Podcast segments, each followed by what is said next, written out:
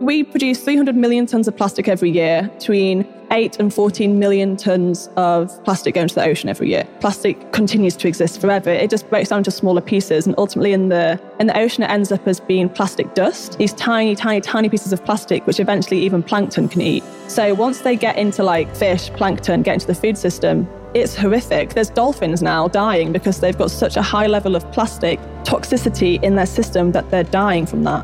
One million seabirds die a year from ocean plastic. The parents see plastic floating on the ocean and think it's fish. They pick up the plastic and they feed it to their children, and the baby's stomachs get so full of plastic that they can't function, so they die. It's from starvation because they can't eat normal food because their stomach is full of plastic. I know it's like really sad and just depressing, guys, but it's what's happening, so we need to know about it and not close our ears. That's Zanna Van Dijk. And this this is the Proof Podcast.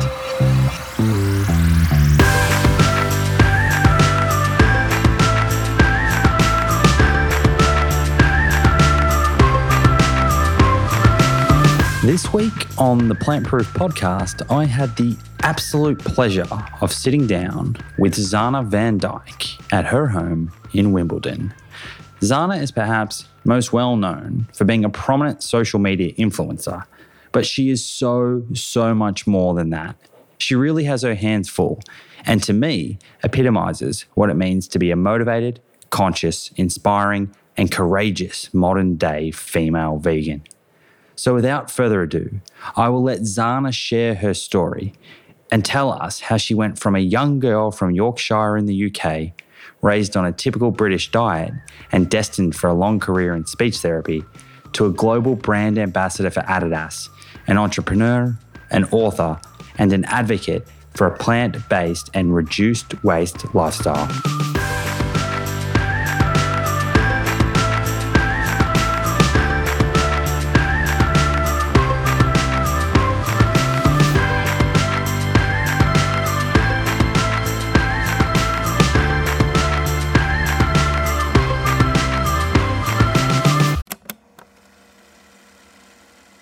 Of the best ways to track our health is to regularly get blood work done so we can take a peek under the hood and get a feel for the state of our cardiometabolic and hormonal health. You can do this with your local doctor or you can use a service like Inside Tracker. The nice thing about Inside Tracker is they make the process super convenient. You can organize their phlebotomist, a person who draws blood, to come to your house or office to do the blood draw. A few days later, your results show up in the Inside Tracker app, and they provide lifestyle recommendations based on whether a particular test is suboptimal, normal, or optimal. I've checked Inside Tracker's lifestyle recommendations, specifically the exercise and nutrition ones, and I can confidently say they are evidence based and in line with the information shared in both my book and on this show. They even added ApoB to their ultimate plan, based on recommendation from myself and others. It's also nice to have all of your lab results readily accessible in one mobile app, making it easy to pull up past results and see trends and patterns over time. Get 20% off the entire Inside Tracker store. To get started, go to insidetracker.com forward slash Simon for this exclusive offer. That's insidetracker.com forward slash Simon.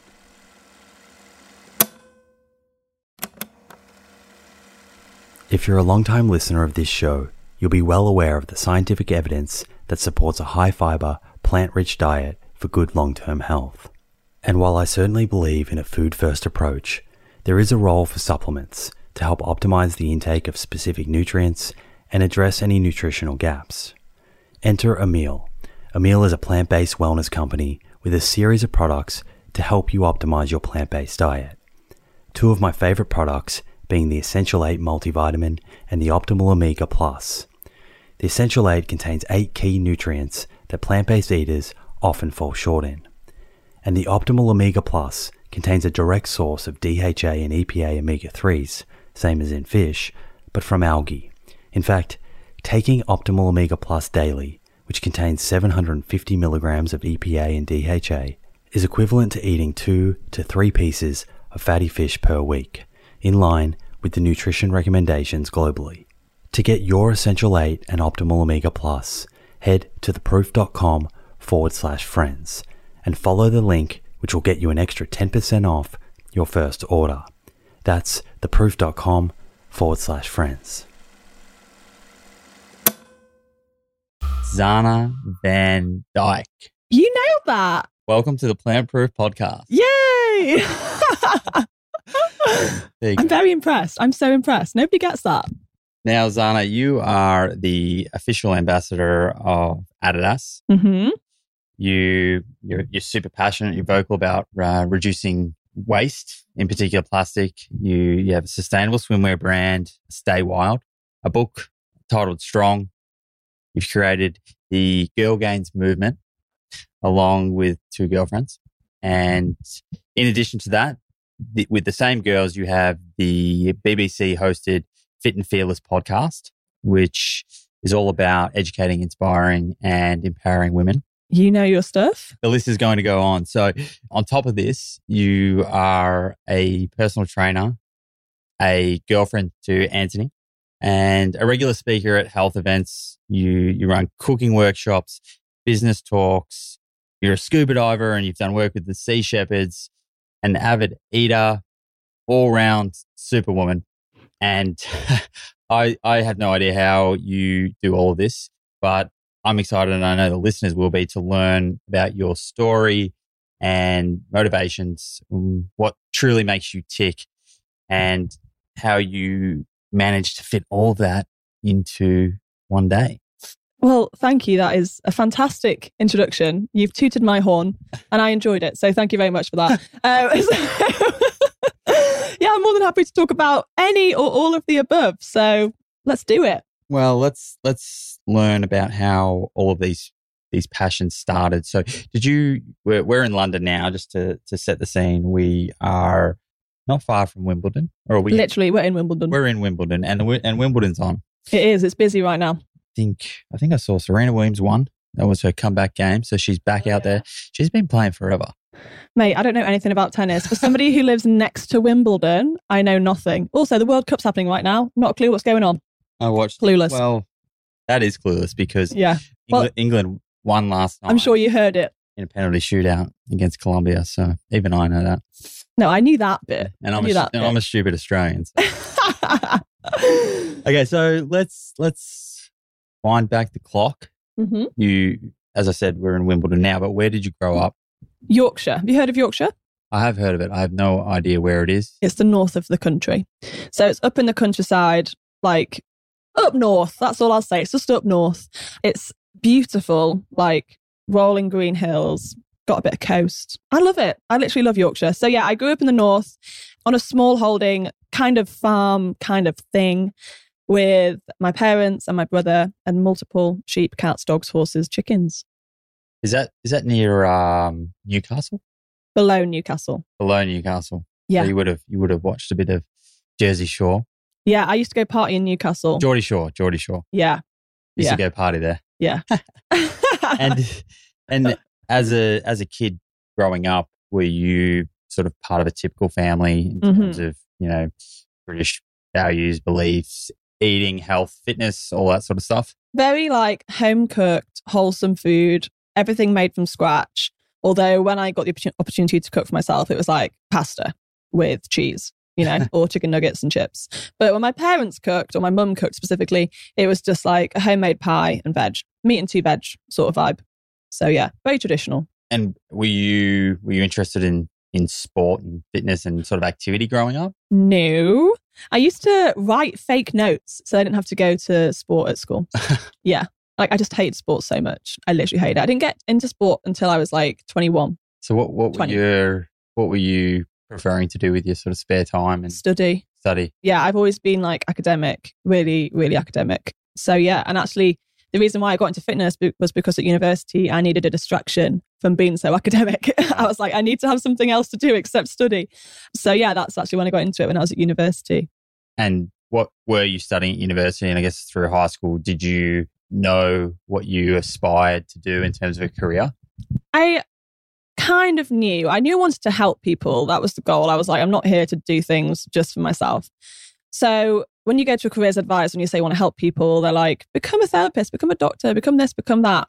Anyway, my auntie ended up having a speech therapist. So a speech therapist is somebody who like looks after people who maybe have dementia or a stroke and they can't talk. And I was like, that's a really cool job. It combines science, which I'm good at, with helping people, which is what I want to do. So I went and studied speech science and speech and language therapy for four years Wow. and became a fully qualified SLT specializing in stroke rehabilitation. Yeah. Amazing. Yeah. I did that for a while. And and you finished when you finished the degree, did you go and work clinically or no? No, because at uni, I had built this blog as a hobby on the side. So I started to get into fitness, as I said, to distract myself from studying all the time. And I actually got really into it. And then I made an Instagram when I was at uni, thinking, oh, I'll have this thing that I do on the side. It's a bit fun. And it ended up growing because not really anybody was doing it back then. This is like six, six or more years ago. And that's the current um Yeah. Zanna Zanna Van Dijk. Back then it was called Blonde Health. So don't Okay. judge me. Um, but yeah, I'm gonna I'm gonna guess that. I mean, I may, I may be wrong, but I wouldn't think there'd be too many other Zanna Van Dijks out there. no, I never met one. So that Instagram handle was obviously available. Yeah, yeah, but it did it did used to be blonde health. So because my hair is very blonde, guys, if you don't know me, my hair is very blonde. So yeah, it used to be blonde health, and I switched it to Zanna Van Dijk when I left uni. So yeah, basically it grew to the point that when I left uni, I was like, oh, you know what? Maybe I could give this whole fitness thing a go because I've got opportunities now, which I didn't think I'd ever have.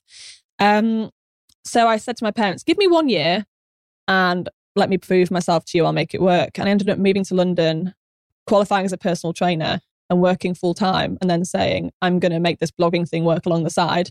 And within a year, it had. And I was, by the end of one year, I was probably personal training like four days a week, blogging three days a week. And now I just personal train for fun and then Wow. do all the bloggy stuff for full time. and when you were at university and you first started the social media profile, Yeah. Blonde, Blonde Health. Yeah. Do you remember or recall the type of content, what you were posting, and you know how were people engaging with that? Because there was obviously a lot less sort of health influencers and people out there putting up such information. yeah. What was what was that like? it was just food. And I never shared my face for like the first year. I didn't really share anything about me because I just didn't think that's what you did. You know, I was like, it's online. People could find out who I am. um, so I literally just shared like plates of food and then occasionally like progress updates, but never my face because I just didn't want people to see what I look like. I don't know. It's very, it's just such a different time to what it is now where everything's so personal online. But yeah, it was very like impersonal. And then actually, once I started sharing more about who I am and what my interests were, my personal journey, then that's when it started to grow really fast. So that's one thing I always say to people like, open up and share who you are as a person, your personality, and people invest in that more than just faceless photos, you know? So they can, I guess, truly feel like they're connecting with someone, Yeah, yeah, yeah, exactly. even though it's through a screen. They just get that greater sense of Connection. connection. Really. especially now with Instagram stories, you can see people's personalities, which like for me, my biggest engagement is on my Instagram stories because people, because I just have a bit of banter on there. So people seem to like that. And it's quite humorous. Yeah. I try. Okay, so you you you you took the plunge, you moved to London, yes. and you your parents gave you this one year to to give it a go. Yeah. I'm assuming you never looked back. No, I, I did when I was so as a security blanket because I knew my parents. Like I'm very academic. I can study as much as I want. Like I enjoy studying, and my parents favoured a more academic route. So to kind of make them happy and give myself a fallback, I applied for master's degrees and I got some offers. So my backup was if in that first year it doesn't work, I had an offer from Oxford Brookes to go and study sports nutrition. So I was going to go to uni and do that. But then it got to August and the course was going to start in September. And I was like, nah. and the, the offer's still there. I just have deferred it like four years in a row. but no, I don't think I'm ever going to take it now. But um, I did have like a backup. So yeah, I was trying to be savvy. and the the personal training when you when you first started out doing that was that you were working at like a local gym in in London. Yeah, so I worked. I was lucky enough that um, my friend introduced me to the owner of a boutique gym in Kensington, which is like a very nice area of London if you don't know London very well. So it meant that I could actually charge a good price. So I was able to be able to make a living and survive in London because London is a very expensive place to live. So I was very lucky that I fell on my feet with a studio where you could actually do a good hourly rate. So, And, and what sort of clients were you typically seeing there? It's Kensington. So lots of yummy mummies, lots of just like people who can come and train with you at 11 a.m. Do you know what I mean? Like that's a certain caliber of people. So yeah, it was it was a mixture, but also the good thing was that I did have my social media. So I did get a lot of people who already followed me, who wanted to come and train with me. And that was amazing. It made it so much easier to build a client base than literally starting from scratch. So social media definitely helped me build up my.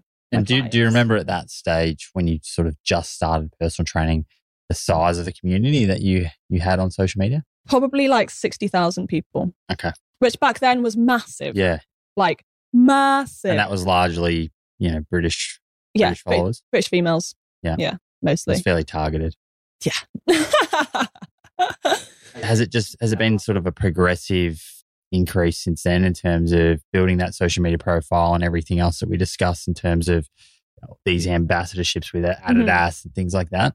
I've been a very slow and steady person. And there's been other people that I've seen in this industry who have come on the scene and just like literally absolutely exploded. There tend to be people who have a certain body type, a body type which I don't have, but they come on and they just, whoa, like just explode overnight. And I'm like, good on you, mate. I've never had that. And I kind of value the fact that I haven't because the people who've been with me have been with me for years a lot of the time. And also, like, my brand is very authentic to me. And it's not something which is going to explode because I don't do anything, I don't really follow trends that much. Like, mm. there's this big trend for before and after photos and big trend for this or for that. And I've never done any of that. And I know that if I had, I would have exploded. And like, I've seen it happen but I didn't want to dip my toe into that because I figured I'd rather just grow slow and steady. And like, I always think to myself, because I get a lot of imposter syndrome, right? I get a lot of like, oh my God, why me? Why is this happening?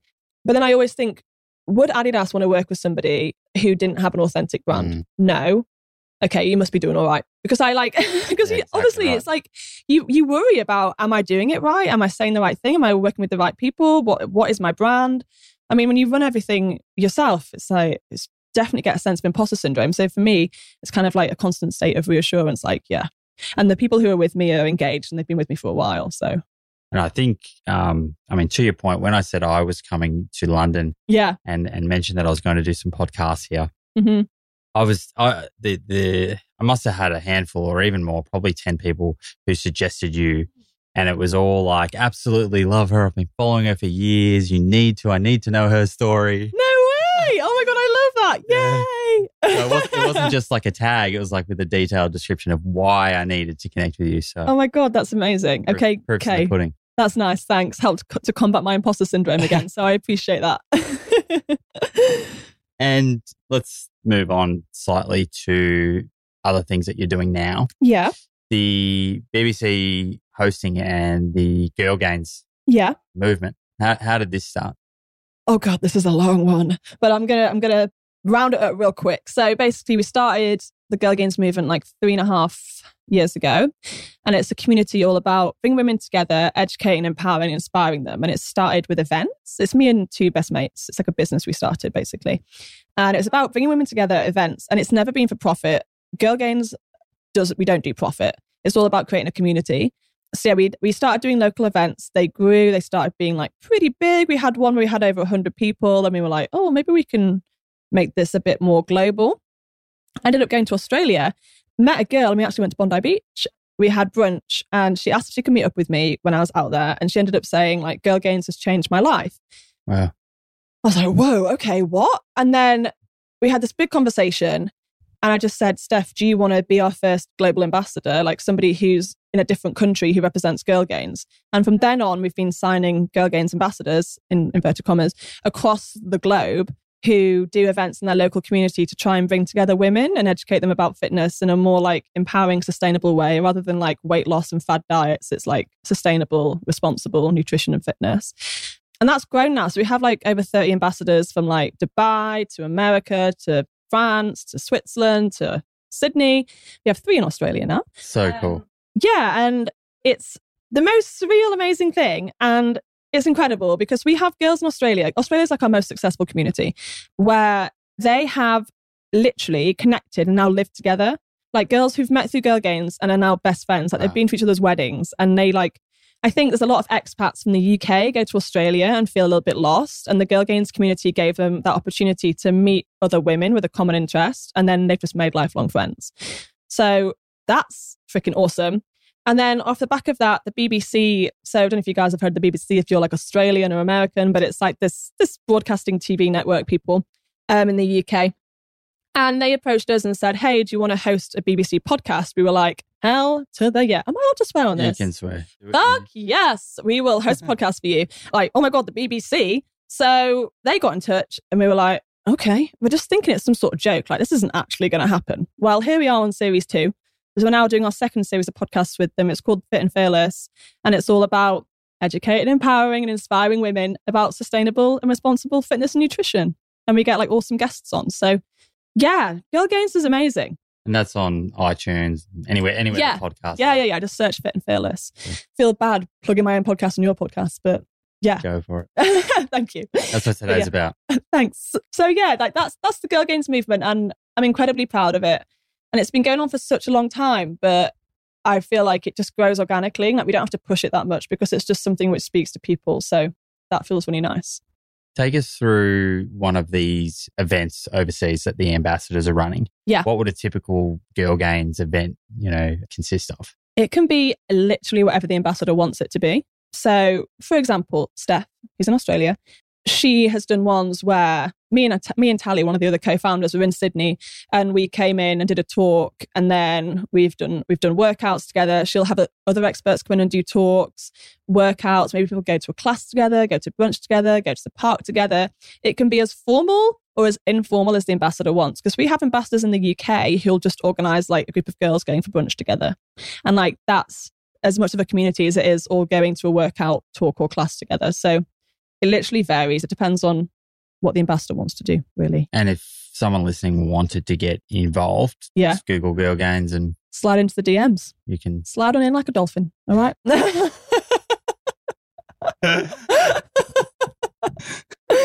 Oh, that's great. and you you said that you met you met this uh, Steph in and you had brunch with her in, in Bondi. Yeah. Where was that? At? Yeah. I don't know. I don't know what it was called. It's, this was like two and a half. This is my first time going to, second time going to Australia, first time going to Australia. So it's like two and a half, three years ago. Long time ago. Can't remember. Sorry. There's quite a few places there. There is now. There's- But I do go to Australia every year, guys. I'm obsessed. Literally obsessed. And the the sustainable swimwear. Yeah. So you've got your own business. You Yeah. started that. Yeah. Yeah, I have. Tell- Um, oh. Tell us tell us about that. What inspired it? How you make it? Why is it sustainable? Basically, I do a lot of stuff surrounding sustainability now. That's a whole different conversation. It's a big one. But yeah, like that's a big passion point of mine now. And I feel like there's not enough people talking about it in the UK. Um, and I've been doing loads of stuff recently. I've been doing beach cleans all over the world, from like Bali to Hawaii to Jamaica to everywhere I ever go. I do a beach clean and trying to raise awareness of the marine plastic issue. I started making content for BBC Earth related to marine plastic and did talks at all kinds of cool places related to marine plastic. And I was like, damn, I guess I'm somebody who does this now.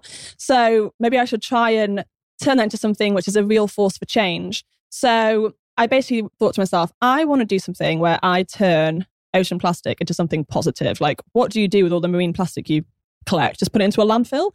Why not do something with it? And I discovered Econyl, which is a fabric where they turn fishing nets they found in the ocean into fabric, which you can use for activewear, swimwear, whatever you want to use it for. And I thought, right, swimwear it is. So me and I found a business partner, Natalie. She has the same passion as me. She's always wanted to do swimwear. She cares about the ocean. It just all fell into place. And we thought, why? Let's just do it. And it's very scary. How the hell does somebody set up a business? And like I've set up, I've got my own business. I've got the Girl Gains business. That's already two. But like, how do you set up an actual clothing business? Like, we had no idea. The whole thing is literally guesswork. Like every single thing that we're doing, we're like, yeah, let's just Google it. And then, and then call someone and work it out. And we've been so lucky in the sense that a lot of people have volunteered. So If you've tuned in to the many episodes I've done focusing on cardiovascular disease, the leading cause of death globally, you'll be well aware that ApoB is a better biomarker for measuring our risk of having a heart attack or stroke than LDL cholesterol. The only problem is that not every pathology lab is set up to test ApoB levels. Fortunately, this has now been made easier by Inside Tracker, a leading health and wellness company, founded in 2009 by experts in aging, genetics, and biometric data from Harvard, MIT, and Tufts that provides lifestyle advice based on your blood test results. With the new edition of ApoB, Inside Tracker's ultimate plan now analyzes 44 biomarkers, including metabolic health markers like HbA1c, triglycerides, and blood glucose, important nutrients like vitamin D and iron, as well as hormones like cortisol, sex hormone binding globulin, free testosterone, and total testosterone, before giving you science backed lifestyle advice to optimize your health and longevity. Your data tells the story of your health. With Inside Tracker, get to know your story and create a lifestyle that delivers better health for longer. Get 20% off the entire Inside Tracker store. To get started and redeem this offer, go to insidetracker.com forward slash Simon. That's insidetracker.com forward slash Simon.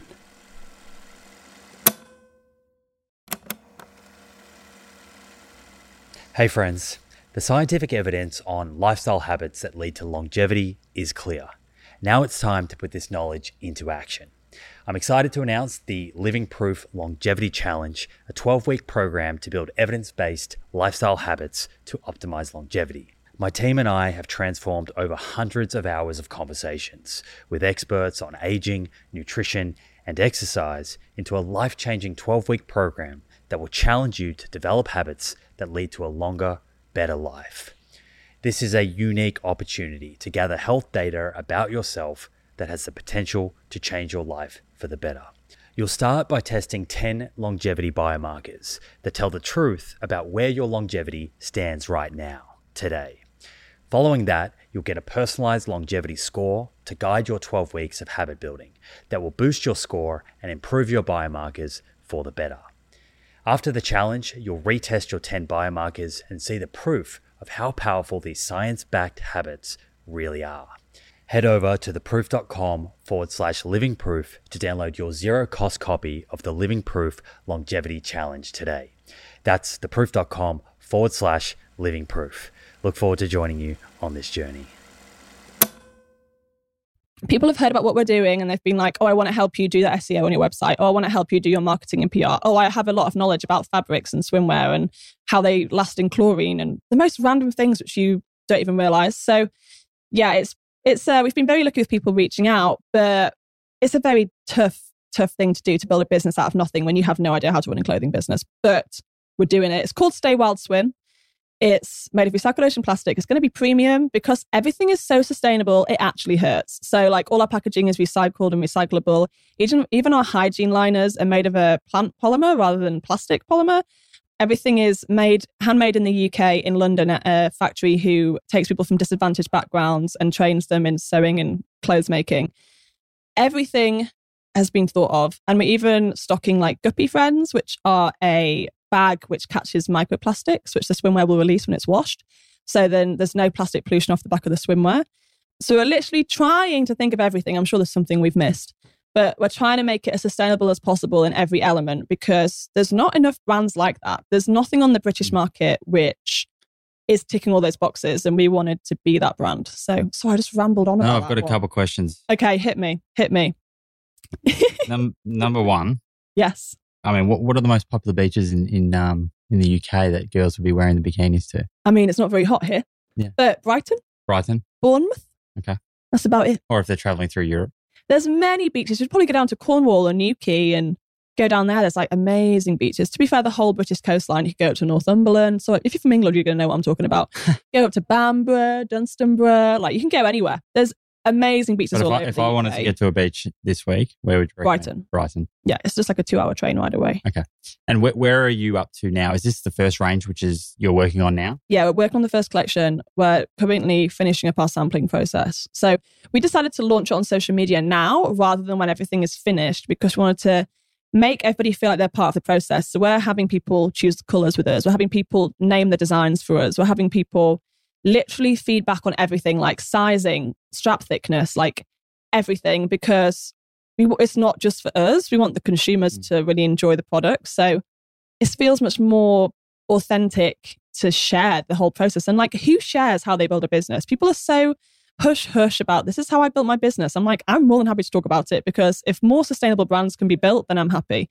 So yeah, I'm, I just wanted to share the process and hopefully inspire other people to do something positive.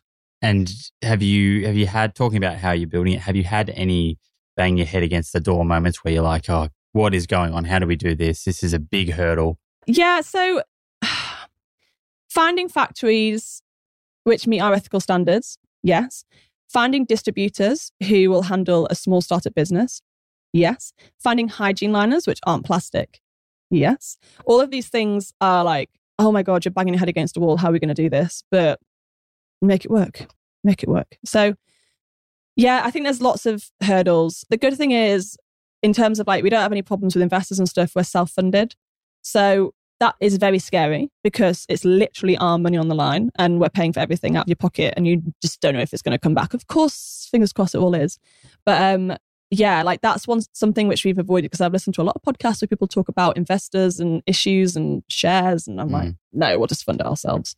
So that's one thing we have avoided. And I guess it's one less pressure initially. You yeah. do it at your own pace and you don't have someone exactly. to answer to. Yeah, there's nobody trying to keep us accountable except ourselves. And so. if you want an investor later, once you've gone and got heaps of runs on the board, then that's the plan, maybe one day down the line. And in terms of buying the swimwear, mm-hmm. it sounds like you, know, you, you mentioned distributors. So you're wanting to sell both in store and online, or what's the probably be online for the first few collections. We do have some places we'd like to be stocked in the future. Also, that would help with shipping because we want to do carbon neutral shipping.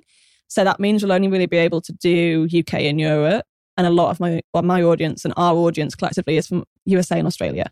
So if we want to do worldwide shipping, it might be best to partner with somebody else who can do that because anything that we ship will be 100% carbon neutral. So fascinating. Yeah. So, I mean, all of this is inspired by your passion for reducing wastage, mm-hmm. plastic in the ocean. Mm-hmm. What was it like a moment where you're like walking on the beach and you saw something you're like, this is not right? Or was it a documentary or like how did how did you shape that sort of passion? So as you said earlier, I'm an ambassador for Adidas. And basically they took me to New York last June to see the launch of the first Parley trainer, which is the Adidas trainer made of recycled ocean plastic. And while I was there, I went to a dinner and a talk with the founder of Parley, which is a charity based around fighting ocean plastic, and the founder of Sea Shepherd, Captain Paul Watson, who was an absolute living legend. And I was like, oh my God, these two people are incredible. And the way that they spoke literally just blew my mind. And I left that dinner thinking, I have to change and I have to know more about this whole marine plastic issue. They were just basically, they gave an educational talk about these issues. And I went home and I thought, right, I'm going to learn about this. The first thing I found was A Plastic Ocean, the documentary. I watched that, cried my eyes out. Um, and then, have you seen it? I haven't seen it. No. Oh my god, watch it! So as soon as you watch Ocean. that, like you can't, you can't go back. Um, so I watched that, and then my life was changed. I was like, okay, plastic is something I'm going to be fighting, and I was very hesitant at first to talk about it because my whole brand had been based on fitness, food, smoothies, squats, female empowerment, but body confidence, like everything to do with health and wellness and that sort of thing.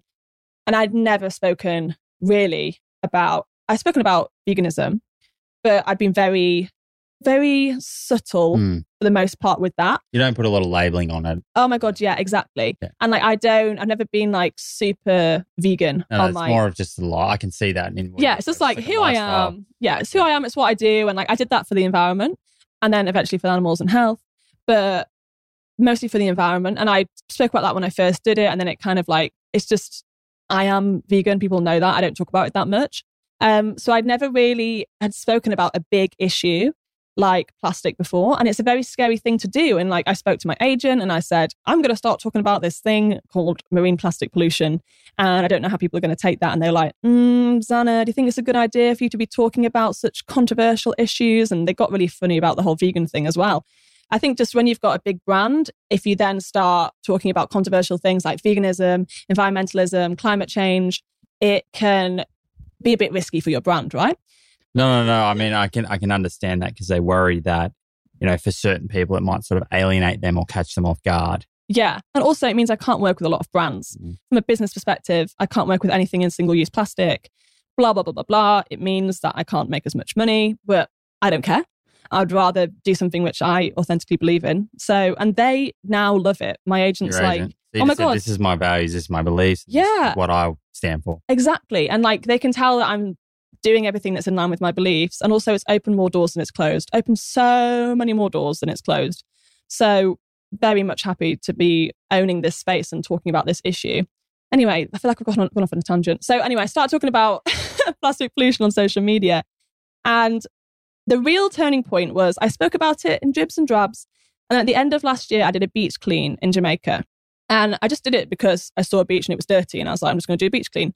I didn't really think anything of it. And then my boyfriend was like, You should take a photo and share this and tell people about what you did. And I was like, Oh, okay, cool. Took a photo, posted it. It's my most liked photo I've ever posted. It just blew up for me. And everybody spoke about it, even got into some online media. People were writing about it, saying this blogger's talking about plastic pollution, blah, blah, blah. I was thinking, oh, damn, like people care. And this was just after Blue Planet 2 had come out. Have you heard of Blue Planet 2? I've got to get on these documentaries. Oh my God. Oh my God. Blue Planet 2 is my favorite documentary series ever. It's with David Attenborough, who is a living legend. My ultimate hero must meet him. And it's amazing. Like the whole of the UK watched this series because it's on BBC One, the main TV Okay. channel. And everybody had watched it. And the final episode was about marine plastic. And it has ignited this fire under the UK's ass to fight marine plastic. And then I happened to do a beach clean just after the last episode and it blew up. So, and I literally didn't expect that, see that coming at all. But um, then it made me realize, right, people care. People want to know about this. I'm going to talk about this. And maybe, how long has it been now? I've been talking about it a lot for about six months. I probably had like five negative messages, and the rest of it's been overwhelmingly positive. I get messages every day. Sorry. I mean, what, what can someone say that's negative about it? Um, that is hypocritical because I do other things which are unsustainable. Like I'm a blogger. My whole life is based around consumerism and travel, which are not very sustainable, which I totally understand. And I've openly spoken about that.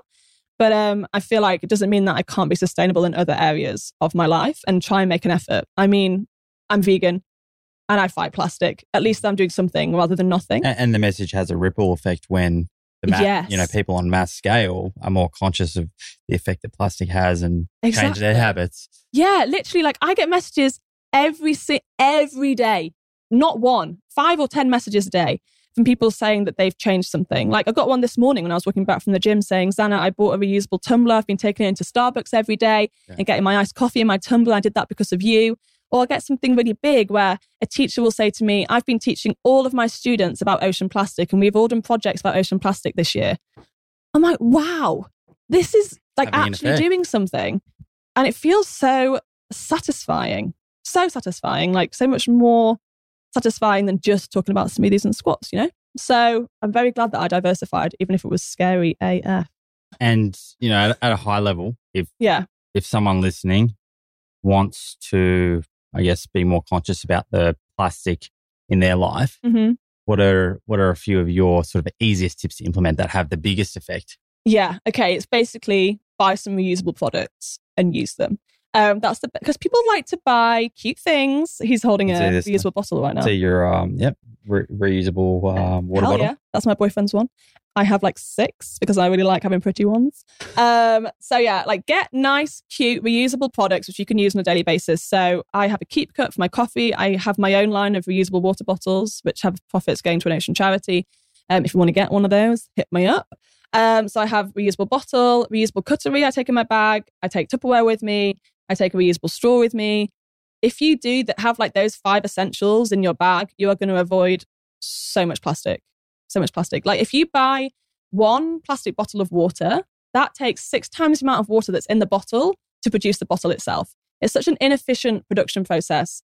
And if you don't need to drink bottled water, I understand if you're somewhere where you can't drink the tap water. I get that. But if you can drink tap water, drink the freaking tap water Mm. out of your reusable bottle. Like it just doesn't make any sense not to. So It's amazing. Like I know traveling through Marrakesh Mm. a couple of weeks ago, just how few places had glass bottles. Mm. It was like I was just like, oh, I need to fill up and drink at the hotel yeah, because I knew that there they had the proper tap water. yeah. Um, out and about, it was just plastic bottles, and in the streets, just plastic bottles everywhere. Yeah, and also they don't have efficient waste management and recycling schemes in a lot of countries. Um, I've been to Sri Lanka recently and did a beach clean there, and it's one of the considering how small Sri Lanka is, right? Think about how tiny Sri Lanka is compared to the world. It's the fifth biggest marine plastic polluter in the world. Wow. I know. And that's because they have no waste management system, no recycling system. They just, they only have one landfill in the whole country and it's overflowing. So Is it just what? There's just not enough space, or I just don't think they've built the infrastructure to support how many people they get there now. yeah. So the plastic is crazy there, absolutely crazy. Yeah, it just it, it's not just about the decisions which we make on a daily basis, but it's about helping these countries to build a system to handle their waste because we at least have a recycling system. They don't. So it's a big issue. And I, I know you've mentioned a couple of documentaries, but Mhm. in in a brief sort of summary, what are the, the physical effects? That, how is the ocean suffering from the plastic? Oh, so many ways. Basically, we're set to have more plastic in the ocean than fish by 2050, which is not just because of the plastic that's going in, it's also because we're overfishing. And also, guys, if you care about the ocean, please don't eat fish because I I probably shouldn't be saying this, but I'm going to say it anyway because fishing is one of the biggest contributors to marine plastic waste as well. Because eh, on fishing boats, they just dump the nets. That's why they're able to make the fabric of my swimsuits out of recycled fishing nets because people dump so many fishing nets in the ocean after they've used them. It's crazy. So your Anyway. your your job's done when you can no longer make your swimwear. Yeah, exactly. If I can't make my swimmer anymore, then the world is in a good place. So yeah, and basically we produce 300 million tons of plastic every year, and any, anywhere between eight and 14 million tons of plastic go into the ocean every year. That's about a truckload every minute. It's crazy. If you think about Truckload every minute. if you think about the that is the coastline of the world, that's like a bag every two meters on the coastline. It's so much plastic, mate. It's crazy. It's in the absolute depths of the ocean. We can't get it out. and it's just leaching into the water, I guess. Yeah, and it's breaking down. So plastic doesn't biodegrade. It never goes away. There's this concept of away in inverted commas, but away doesn't exist because plastic continues to exist forever. It just breaks down into smaller pieces and ultimately in the in the ocean it ends up as being plastic dust. These tiny, tiny, tiny pieces of plastic which eventually even plankton can eat. So once they get into like fish, plankton, get into the food system, it's horrific. There's dolphins now dying because they've got such a high level of plastic toxicity in their system that they're dying from that because they're eating the other fish which contain plastic. It's crazy. Out of sight, out of mind. Yeah. Have, have you, if you haven't seen a plastic ocean, you haven't seen about the birds and stuff. You've seen about the birds? There's like, oh my God, one million se- seabirds die a year from ocean plastic. And that's because the parents see plastic floating on the ocean and think it's fish. They pick up the plastic and they feed it to their children. And the baby's stomachs get so full of plastic that they can't function. So they die like from starvation because they can't eat normal food because their stomach is full of plastic. I know it's like really sad and depressing, guys, but it's what's happening. So we need to know about it and not close our ears. But yeah, it's like pretty intense. And it's something that we can all make Positive changes. positive changes and significant. We can all have a significant significant effect on it every day. Oh my God. Because plastic is a part of most people's lives every day who Yeah. um, are not thinking about it. And you know, you- all these documentaries you've mentioned. I'm not an expert in this area, and I'm Yeah. you know, I myself am only becoming more conscious about it in the last six months. So Yeah. um, No, I got really conscious. It's not like if you're losing plastic, using plastic, that you you're a bad person. You're doing something wrong. You know, this is just about becoming more conscious and understanding the effect Reducing. of yeah. you know what we're buying and how it's affecting the earth. And Exactly. Like if you think that you can't make an impact, if you literally switch from using one takeaway coffee cup a day, which is lined with plastic and has a plastic lid, to a reusable one every day, that saves you 23 pounds of plastic every year. So if, that, if you make that one switch every day, you've made that much of a saving to the plastic waste every year. So think about how many switches you can make in your daily life and how much you could save. It's literally incredible. Like every single person can have an impact. So just don't feel like, oh, nothing I do matters.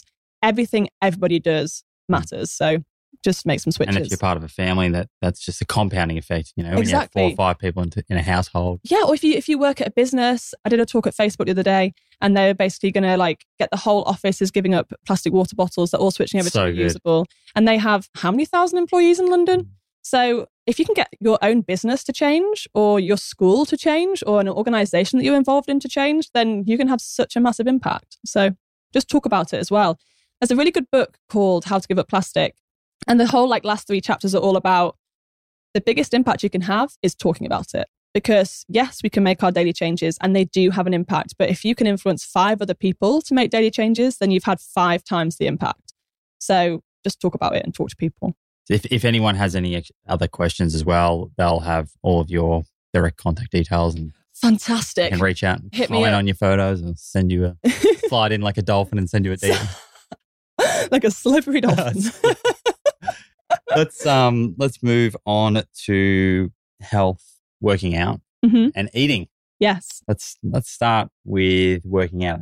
What's your typical workout sort of regime? How do you stay fit and active? What It is so varied. I haven't trained for the last five days because my life is really weird. Like I'm co- constantly traveling, right? So I'm never just here, like going to the gym regularly. Um, I remember back in the day, oh, back when I used to have a regular routine, I used to go to the gym five days a week and I used to lift weights consistently. And my whole book is based around weight training. And that was my life.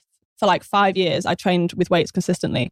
But since my business has grown and it's diversified and I travel quite extensively for work, my routine is just all over the place. Like, I was away this weekend, so didn't train for five days, but then now I should be able to train for the next four days, but then I won't be able to train for three days. So it's just like really whatever I can fit in.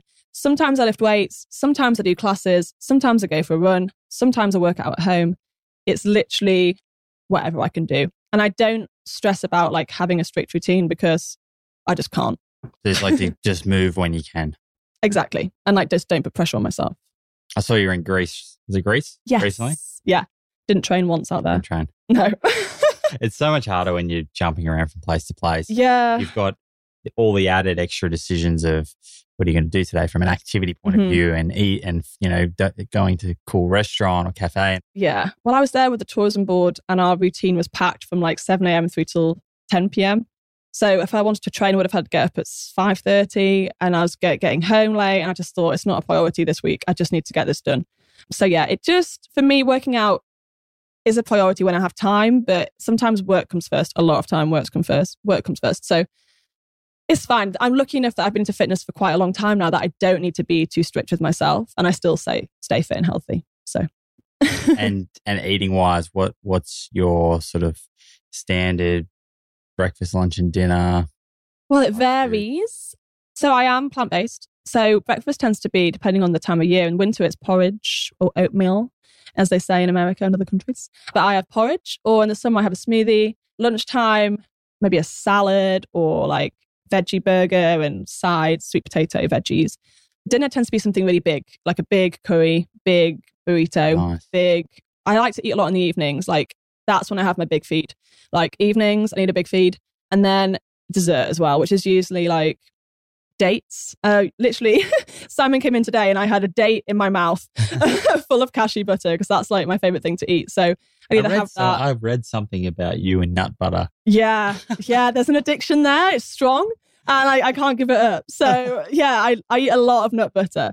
So yeah, I, I eat dates with nut butter in the evenings or like apple with peanut butter, anything with nut butter, nut butter out the jar. Yeah, so I snack hummus. I eat so much hummus. I love hummus. Yeah, Hummus I, is like hummus, is, life. hummus is life. It is. Somebody said to me the other day, um, "You're like a Homo sapien." Do you know what I mean? Not a Homo sapien, a Homo sapien. I'm, I'm literally a human hummus. Like Yeah. I'm obsessed with it.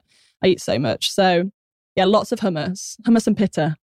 Somebody told me that hummus and wholemeal pitta is a complete protein, so that's an excuse to eat it every day for me. Yeah, I, I think hummus is just perfect food for a me- for a meal, a snack, everything like. In all areas of life, hummus is perfect.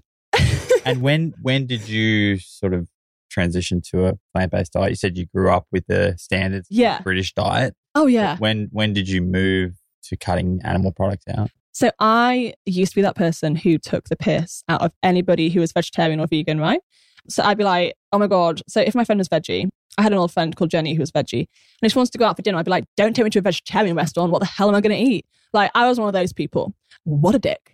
And here I am now, a vegan. But um, how times change. And yeah, I used to like really be very closed minded about the whole thing. And I actually, how bad is this? At university, I watched Cowspiracy and I watched them all and I didn't change because I was like, I don't want to know about this right now, which is very closed minded of me. But I think that was where I was in my headspace back then. And then about two years ago, I started to get into meditation and mindfulness. And that really like my perception shifted on life and I became much more open minded with everything. Like, not just food, but like everything in life. I was just much more like, yeah, I'm open to anything. Like, I'll, I'll listen to anybody else's opinion. I'll, yeah, I just wasn't as judgmental or closed minded as I had been um, when I was younger, which thank God. And then basically, what happened? I watched a documentary before the flood. Do you know Before the Flood? It's by yeah, Leonardo Leonardo, yeah. So Oh, I watched that and I gave up red meat. And I made a YouTube video, and it's so funny to watch it back now. I still have it on my channel. And I say, I'm going to give up red meat. Don't worry, guys. I'm not going to go vegan or anything. Next thing you know, I start looking into ethical meat in inverted commas. Sorry, lots of inverted commas in this podcast. So I started looking at ethical meat and I couldn't find anything that I was satisfied with. I was like, ethical meat doesn't exist. And it's, I spent months, like my boyfriend was on it. He was at work every day sending me like different farms that he'd found that he thought would looked more ethical and sustainable. And I was like, okay, cool, I'll try this. And I remember what happened was I ordered this chicken from this company who did slow raised chickens. And I got this chicken in the mail. And then I thought to myself, read more on the website, right? So I went on the website and it said, oh, these chickens live for 90 days. I'm like, 90 days? That's a slow raised chicken. My mum's chickens live for nine years. My mum doesn't Mm. kill her chickens, guys. They're her pets. They all have names. So I was like, my mum's chickens live for nine years. 90 days is not a slow raised chicken. I can't eat this chicken. Yeah. And from that day on, I was vegetarian. So that happened. And that was like two years, almost two years ago now. And I was quite happily veggie, didn't really want to do the whole vegan thing. I was like, veggie's fine. and then I started this Facebook group called the Living Consciously Crew, which is like a environmental support group for people who want to learn more about living sustainable lifestyles. And we started doing monthly challenges. So we did like every month we'd try something different for a week. So we did like plastic free, we did do meditation every day, we did loads of different challenges every month. And it got to September last year and we did a vegan challenge and we said we're all going to go vegan for two weeks. I did the challenge and it was great. And I didn't look back. That's literally how it happened. I did it. And then I was like, why have I never done this before? It just makes so much sense. And then once you're living that lifestyle, you just want to learn as much as you physically can. So I was like literally demolishing information about veganism, like reading every single book and every single article, listening to every single podcast. Like I've told you guys before, I like to study. So I just went in. And then I was like, oh my God, wh- why did I, why was I just veggie for eight months? like, why didn't I do this sooner? So yeah, then I went vegan and then I haven't really gone back. I still call myself flexi, like flexi vegan, although I'm vegan like 99.9999999% of the time. I will never eat meat again. But like my mum, this is just me being 100% honest. My mum has her chickens, Doris and the girls, and mum, whenever I go home, mum will make me a cake. And I'm like, did you use eggs in this? And she's like, no. She definitely has. And it's definitely eggs from her chickens. And I'm like, I'll just let it slide because it's my mum and she cares and the chickens are so happy. It's Doris. So like it's fine with me. So I don't want to be like so regimented that I can't enjoy my mum's cake. Do you know what I mean? Yeah. Um, and make make her unhappy. Yeah, exactly. And like it doesn't that's not what it's about for me. So yeah, like I am still flexy to a point. So yeah, that's that's where I'm at with food. Long long chat there. Mm, no, and I, I like that you said you initially had watched those documentaries, but you were probably not at the right stage of your life to be able to to be conscious enough to to make the changes afterwards. I just wasn't conscious at that point in my life. Like Which when I- people listening yeah. might be able to relate to because they might have watched some of them and think, "Oh, this is not for me." yeah. But Yeah, things yeah. can change. And even when I went veggie, I was like, yeah, I know vegan's better, but like, mm, just not yet. Do you know what I mean? Yeah. And when you travel, how do you how do you find it? Interesting. It's much easier than people think. You just got to not be afraid of being a bit of an awkward turtle. Like, I just go into a restaurant and I'm like, hey, I'm vegan. And the, sometimes they're like, what the hell does that mean? But you just explain to them and they're always happy to help. Sometimes, like, I did a road trip through the back end of nowhere in Mexico, and vegan isn't a thing in the back end mm. of Mexico. So when I was there, it was kind of like just eating guacamole and chips for two meals a day. But that was fine with me because I didn't really mind and I love guacamole. So That's another one like hummus. yeah, you can have it on anything. So yeah, it's mostly easy, but sometimes not. And do you? I mean, I didn't go into this before, but do you take any supplements, or um, I guess from a training perspective, or just from a veganism perspective? B12 Yep. every day. Um, in the winter, I take vitamin D maybe I should take it in the summer as well. But it's it's a heat wave in London right now, guys. So I'm not taking it. So hot. So hot. I think I've come in probably like best one or two weeks of the year. You have literally hit the jackpot, mate. It's never like this. We've got Wimbledon Never. on. Wimbledon's on. England, England Cup. is still in the World Cup. Yeah, and it's And it's- hot. 28 or 30 degrees. It's like you are so lucky. What was I saying? We were talking about the supplements. So, Oh, B, yeah, so B12, B12, which is one vitamin that- D. vitamin D, which I've spoken a lot about. So Yeah, sometimes I take iron. Depends on how I feel um, and the time of the month. So sometimes I'll take iron, and then what else do I take? Protein powder. Yep. I do take a nice plant-based protein powder, which is like very nice ingredients.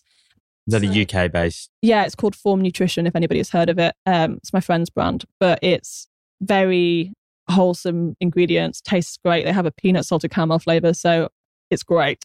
So yeah, I have that not every day, but like probably four days a week. I'll have some protein powder just in a smoothie or something. So yeah, that's probably all that I mainly supplement with. Sounds sounds pretty similar to myself.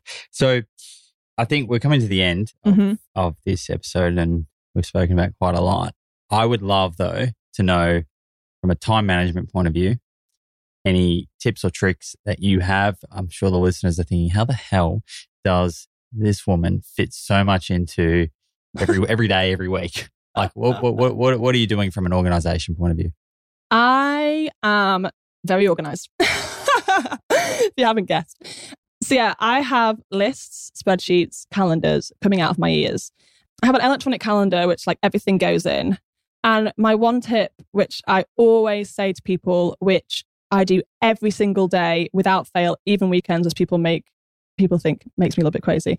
But I will do a to do list the night before, and it will be planned to a very fine detail. So it'll be like up at I get up at five twenty um every day, by the way, guys, and I go to bed at ten. So I have a long day. I get up early. I'm a morning person.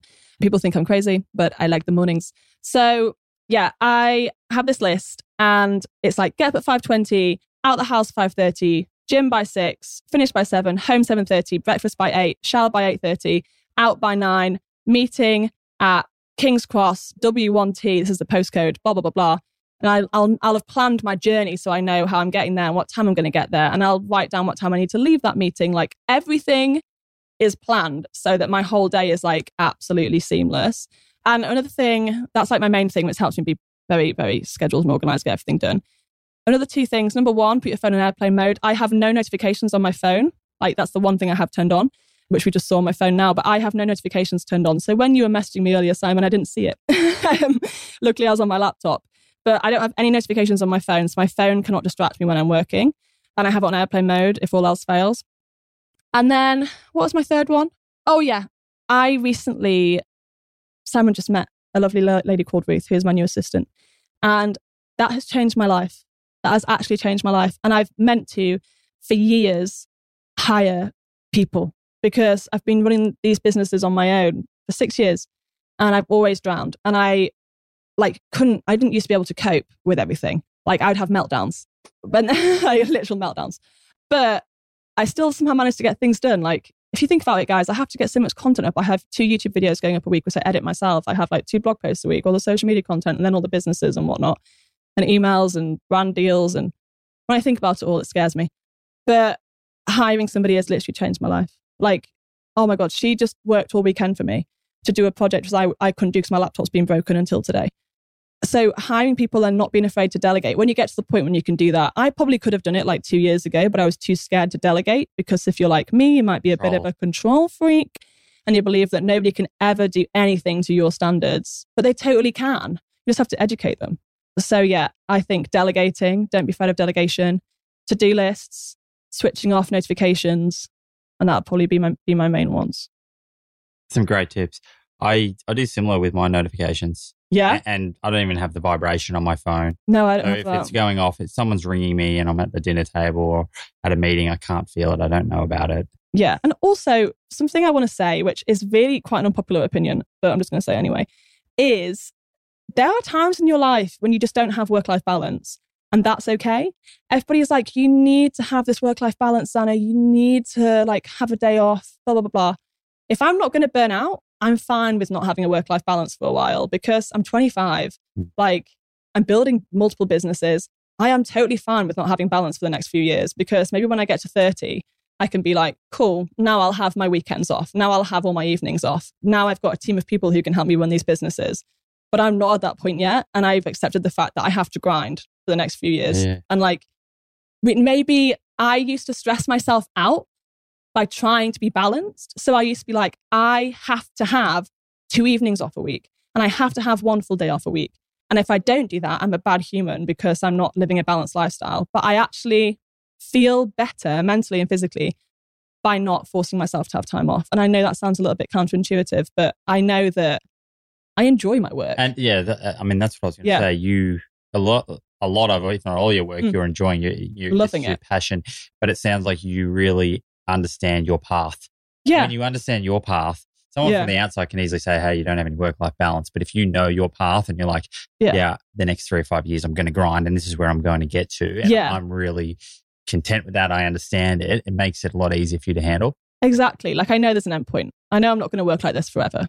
And I think like don't be afraid of grinding for a while, guys. Like I've spoken to so many female entrepreneurs and CEOs. Sorry, it's very hot in this woman in this room. I hope you're okay. Um, It's like a sauna. I'm overheating in here. but yeah, um, I've spoken to many female CEOs and entrepreneurs, and they've all said like, yeah, there's been a time in my life when I've lost my balance, but I'd never have regretted it once because my business wouldn't be where it is now if I hadn't done that. Like, you have to have those periods, and like, obviously look after yourself. If you are going to burn out, stop. Like I do do that sometimes when things get a little bit overwhelming. I'm like, cool, I need a day off now. Like I need one. But like sometimes just got to grind. Do it. your your top places that you look to, whether it's books or people for inspiration. Oh, oh. Okay, there's a there's a blogger in the UK called the Food Medic. You guys should all like, check her out. I just had drinks with her last night. She's like a huge inspiration for me because she's a really close friend. But um her brand is very solid, very evidence-based, very authentic, so professional. Like I just admire her and her brand and her blog and everything that she's doing. And like I'm always happy to celebrate other people in my industry and be like, you're awesome. Mm. Um, so she's amazing, and I'm so lucky to call her one of my best friends. But um, like she's smashing it, and I always, every time I meet her, she inspires me. Another one is somebody called Doctor's Kitchen, and he's another really good friend of mine who you should all rec- all follow. And he advocates a mostly plant based diet. He's a doctor, and um, he's just every time I hang out with him, we just motivate and inspire each other. We talk about our businesses and where we're going and what we're doing, and I just leave him feeling like, oh my god, I'm so excited for life and he's smashing it. So those two people are huge inspirations for me. And then in terms of books, at the moment, most of the books I'm reading are more like eco, um, sustainability, things like that. But a really good book that I enjoyed was called Essentialism um, by Greg McKeown. And I recommend that book to everybody because it's very good at making you realize what your priorities are. So yeah, highly recommend that one. Perfect. And I'll have all of those in the show notes. Yes. And and I think your point on celebrating other inspirational people, Mhm. it goes back to you at the start, you know, you alluded to the fact that your community has stuck with you for four years and it's a genuine following. And that comes through the fact that if you genuinely care about your community, you will introduce them to other people. oh yeah. Um, you know, it's not just about you. And I think, you know, I can really feel that. Thanks. Yeah, there's, there's a lot of people who don't want to celebrate other bloggers. And I'm like, guys, if one of us does well, it opens doors for everybody else. Yeah. So, like, if somebody gets a book deal, for example, like back in the day when nobody had book deals, when the first blogger got a book deal, I was like, hell yes, because that means more of us can get them. Like, we should be celebrating each other always. Finally, I, um, I've, I've got my appetite back. I mentioned I had some food poisoning Yeah, sounds very rough. when I left Marrakesh. Um, coming back. A couple more days in London. Mhm. Where do you recommend I go to to get a feed? I'm going to take you tomorrow night to Vegan Nights. Guys, oh my God. You need to go to Vegan Nights. It's like this massive food festival with about 20, 30 vegan food trucks from every cuisine you could ever imagine. The Vietnamese steamed buns will change your life. So you need to go there, and I'm going to take you there. Um, and you also need to go to Pharmacy, which I know they have one in New York, but the one in the UK is great. Also, Dirty Vegan London, if you want some junk Dirty vegan food. Okay. Yeah, they have a pop up in Kensington right now, and I'm going on Monday, and it's amazing. So, yeah, that's my main ones.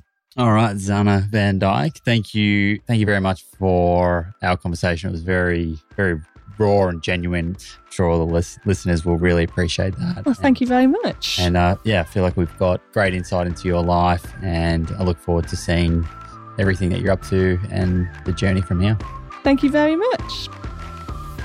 And that's this week's episode of the Plant Proof Podcast. Connect with myself and the Plant Proof community at plantproof.com and at plant underscore proof on Instagram. Don't forget to sign up to the newsletter to receive our free plant based nutritional information, including recipes, important blogs, and much more direct to your inbox. Until next time, folks, I'm your host, Simon Hill. Keep your spacesuit plant proof.